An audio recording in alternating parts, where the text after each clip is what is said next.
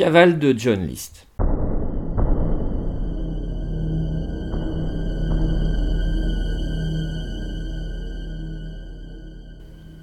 En 1989, la chaîne de télévision Fox n'est pas le mastodonte des médias qu'elle est devenue depuis. Trois ans après sa fondation, ça n'est encore qu'une petite chaîne ambitieuse qui rêve de se faire une place au soleil à côté des trois réseaux traditionnels américains ABC, CBS et NBC. Et pour ça, il faut des programmes qui collent les spectateurs à leur fauteuil, qui font parler le lendemain au bureau, qui s'immiscent dans la vie des gens. Et America's Most Wanted est tout désigné pour être une de ces émissions phares. Le but affiché de résoudre des affaires criminelles classées fonctionne fantastiquement bien. Mêlant pathos, curiosité malsaine, angoisse, le programme ne lésine pas sur les reconstitutions kitsch, les experts autoproclamés, les témoignages larmoyants et la glorification des forces de l'ordre sur fond de bannières étoilées et de bandes-son tonitruantes. Le tout estampillé 100% américain.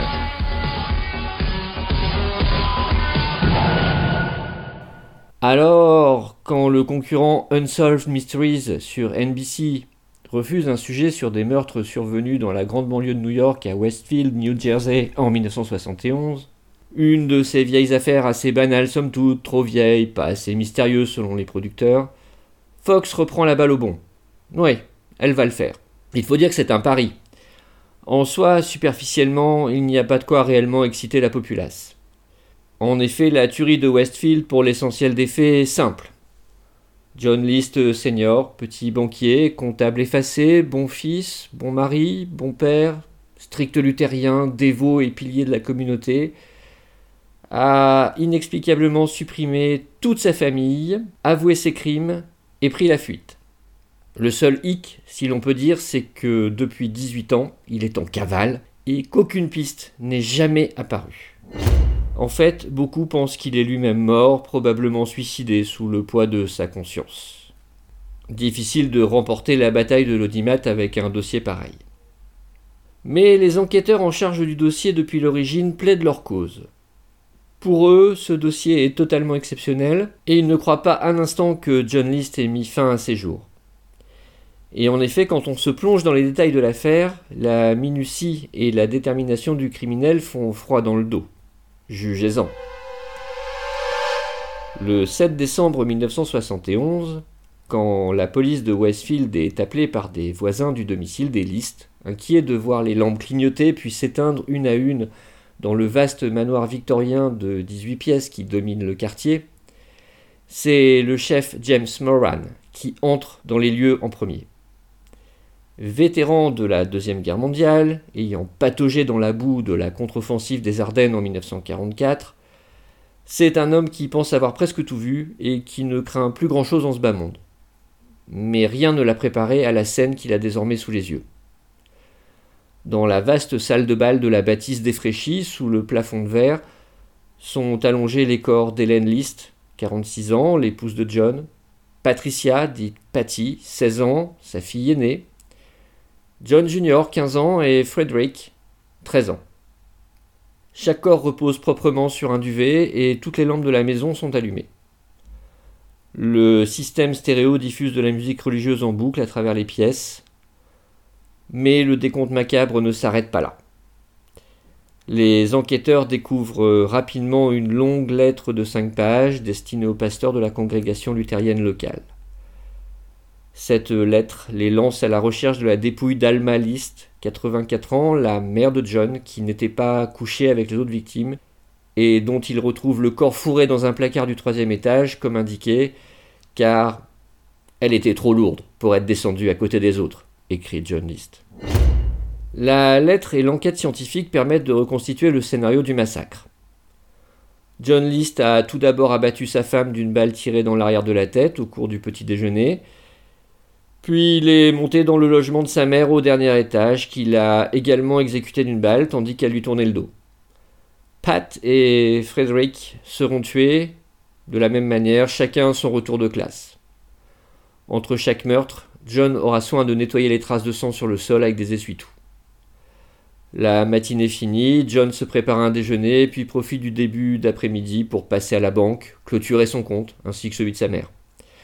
Enfin, comme le bon père dont il veut donner l'image, il va assister au match de foot de son fils, John Jr., pour le soutenir, et il le ramène en voiture à la maison après. Là, il tente de l'abattre de la même manière que les autres, mais il ne réussit pas à le tuer instantanément, alors il l'achève en vidant sur lui le reste de son chargeur. Il écrit que cela pourra sembler lâche d'avoir à chaque fois tiré dans le dos, mais je ne voulais pas qu'ils puissent se douter, même dans leurs ultimes secondes, que je leur avais fait ça. Enfin, la lettre avance un faisceau de mobiles, qui ont conduit John List à passer à l'acte. Tout d'abord, il présente sa situation financière comme catastrophique, au bord de la ruine et de l'aide sociale. Et l'enquête va effectivement montrer que pour un comptable, John est très mauvais gestionnaire. Incapable de le garder longtemps à un emploi stable, il a été licencié quelques mois plus tôt de la banque où il travaillait, et plutôt que de l'avouer à sa famille, il a continué à partir de chez lui le matin pour passer ses journées à la gare en lisant le journal en attendant l'heure de rentrer le soir. Pour néanmoins garder la face et continuer à payer les traites de la maison, il a pillé le compte en banque de sa mère sur lequel il avait une procuration, et il était en passe d'en avoir atteint le fond. Mais ce ne sont pas les conséquences financières de ses actes qui semblent primer dans sa motivation. Non, pour lui c'est le risque que ses enfants aient une image écornée de leur père, son incapacité à subvenir à leurs besoins pouvant les conduire à remettre en cause son autorité, notamment morale et partant s'écarter des enseignements de la Bible qui, selon la doctrine luthérienne, pose une hiérarchie stricte et indiscutable au sein de la cellule familiale, révérence hiérarchique filiale qui a considérablement marqué sa propre enfance. D'ailleurs, cette spirale incontrôlable n'est-elle pas déjà engagée? Sa femme n'a-t-elle pas cessé d'assister aux offices? Sa propre fille n'a-t-elle pas annoncé son intention de prendre des cours d'art dramatique? Il le sent, sa famille s'éloigne de Dieu et il faut qu'ils meurent tant qu'ils sont encore chrétiens pour aller au paradis. Il ne peut pas attendre dans leur intérêt, quitte à sacrifier son propre salut. Alors, il a tout planifié pour le 1er novembre, jour de tous les saints. Ultime faveur à ceux qui allaient mourir, il a même accepté, lui, le pater familias si austère, si retranché, acceptant difficilement toute intrusion dans son domaine et son autorité, qu'une réception d'Halloween se tienne à son domicile courant octobre réception à laquelle sa femme et ses enfants avaient participé gaiement costumés. Mais les voisins se souviendront avec un frisson rétrospectif de sa présence taciturne en costume de ville, sombre comme la statue du commandeur pendant toute la fête. Finalement, un empêchement dans son plan de fuite va repousser le crime au 7 novembre une semaine plus tard. Une fois les meurtres commis, John List déploie toute sa méticulosité de comptable à retarder autant que possible la découverte de son crime. Il écrit à l'école des enfants pour justifier leur absence en prétextant un voyage familial de longue durée en Caroline du Nord, au chevet de sa belle-mère. Il fait de même interrompre le courrier et la livraison du lait. Il écrit des lettres aux employeurs de ses enfants qui ont des jobs à temps partiel pour les excuser, il allume toutes les lumières, pousse la climatisation à fond pour retarder autant que possible les odeurs de décomposition, passe de la musique religieuse en boucle sur l'intercom et découpe méticuleusement son visage de toutes les photos où il apparaît dans les albums de famille. Enfin, il prend sa voiture qu'il abandonne sur le parking de l'aéroport JFK, tentant de mettre les enquêteurs sur la fausse piste d'un départ à l'étranger. Il faudra donc un mois entier pour que le crime soit découvert. Et les enquêteurs sont, comme l'avait voulu John List, incapables de trouver la moindre piste. La sauvagerie du crime émeut l'Amérique, mais sans bonne photo à cette époque pré-internet, impossible de diffuser un signalement valable. John List s'est tout simplement volatilisé, comme s'il n'avait jamais existé. Comble Un incendie jamais expliqué réduit la demeure déjà en mauvais état d'entretien en cendres un mois plus tard, détruisant toute la construction, y compris le plafond de verre de la salle de bal, dont on découvrira qu'il s'agissait probablement d'un authentique Tiffany d'une valeur d'environ 100 000 dollars, ce qui aurait permis à List d'éponger largement ses dettes s'il avait pensé à s'en séparer. Mais la télévision ne peut pas se satisfaire d'une évocation fantomatique, il faut un truc, un gimmick visuel pour captiver le spectateur, le faire participer, lui donner à croire qu'il peut contribuer à la traque. Comment parvenir à incarner cet homme qui a si complètement oblitéré sa propre image? Pour ça, la chaîne va faire appel au sculpteur Frank Bender, qui va s'appuyer sur les quelques clichés subsistants du tueur.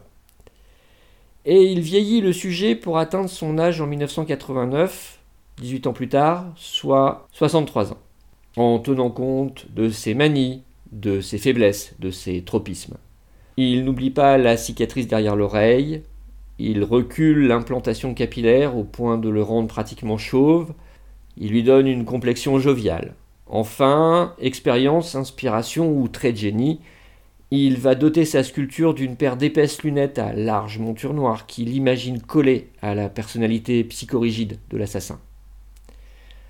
En 1989, ce type de démarche est encore dans l'enfance. Le FBI n'a commencé à vieillir les portraits des personnes recherchées que depuis quelques années. Fox est donc à la pointe du progrès en sciences médico-légales. L'émission est diffusée le 21 mai 1989, sans grand espoir, il faut bien le dire. Le buste fait sensation.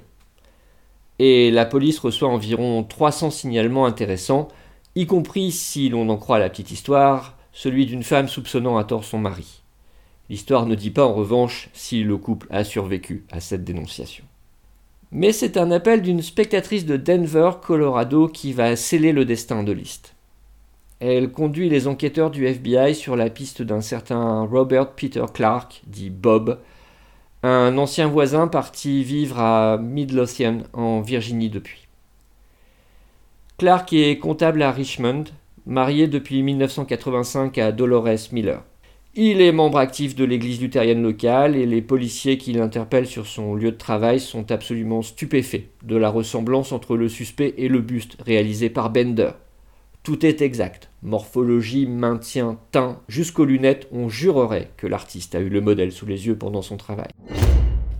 Pendant des mois, contre toute évidence, Clark va combattre la demande d'extradition du New Jersey et nier être le tueur. Mais finalement, les empreintes digitales de List conservées dans son dossier militaire vont s'avérer être identiques à celles de Clark, qui va craquer et reconnaître que oui, il est bien John Emile List et avouer le meurtre de sa famille. Qu'a-t-il fait pendant toutes ces années où il était recherché? Oh, pratiquement rien de plus qu'avant. Sitôt quitté Westfield le lendemain du meurtre, il est parti en train pour Denver où il a emprunté l'identité d'une vague connaissance d'université. Il a travaillé, toujours avec des hauts et des bas, comme auditeur et comptable, victime de son incapacité à conserver une position stable. Il a rencontré sur les bancs de l'église Dolores, qu'il a épousée, mais un nouveau revers professionnel les a contraints à quitter le Colorado pour la Virginie en 1988, John ayant été encore une fois licencié. Il venait de se rétablir comme comptable dans une nouvelle compagnie lorsqu'il a été arrêté. Au cours de son procès, John List va réitérer les explications contenues dans sa lettre de 1971 et la défense dévoilera également qu'il a été trahi par sa femme Helen List, veuve en première noce d'un soldat de la Deuxième Guerre mondiale mort au champ d'honneur. De son premier mari, elle avait contracté la syphilis, affection qu'elle a dissimulée à John, et ce depuis leur rencontre en 1951. En 1969, soit à peine deux ans avant son meurtre, Lorsque l'évolution inéluctable du mal avait rendu toute dissimulation impossible, il était trop tard pour la soigner. Le cerveau était atteint par le troisième stade de la maladie. Elle était de ce fait victime de séquelles neurologiques graves, borgnes, physiquement marquées, paranoïaques et alcooliques. Selon l'expert psychiatre du procès, le docteur Miller, le système moral rigide de Liszt ne lui permettait pas de faire face à la révélation d'une maladie vénérienne et d'une duperie aussi longue au sein de son couple. Selon l'expert, Liszt avait été élevé par des parents surprotecteurs et autoritaires qui n'accordaient de valeur qu'au travail et à la piété. Incapable de rechercher par lui-même d'autres solutions, confronté à la perte de son travail et au risque de remise en cause de ses valeurs par les membres de sa famille, il lui fallait à tout prix sauvegarder l'âme des siens pendant qu'il était encore l'autorité suprême du foyer, les tuant ayant pour effet de leur garantir le salut et la vie éternelle. Cette argumentation n'ayant pas convaincu le juge plus que le jury, le 12 avril 1990, à l'issue de son procès, John List est condamné à cinq peines d'emprisonnement à vie consécutives. Il meurt en prison le 21 mars 2008 à l'âge de 82 ans, convaincu de retrouver les siens dans un monde meilleur et sûr de leur pardon. Justice est donc rendue dans cette affaire tragique désormais close, Mais il reste un point à évoquer pour conclure cet épisode. En 1990, cette affaire a eu un immense retentissement aux USA, et personne s'y trouvant n'a pu ignorer la saga qui se déroulait en boucle sur toutes les chaînes d'information. Or, une personne en particulier était partie s'installer pour 18 mois en Amérique à cette période. Il s'agit de Xavier Dupont de Ligonnès. Et il est quasiment impossible d'ignorer le parallélisme entre les deux affaires. Mais nous aurons probablement l'occasion d'y revenir dans un futur épisode.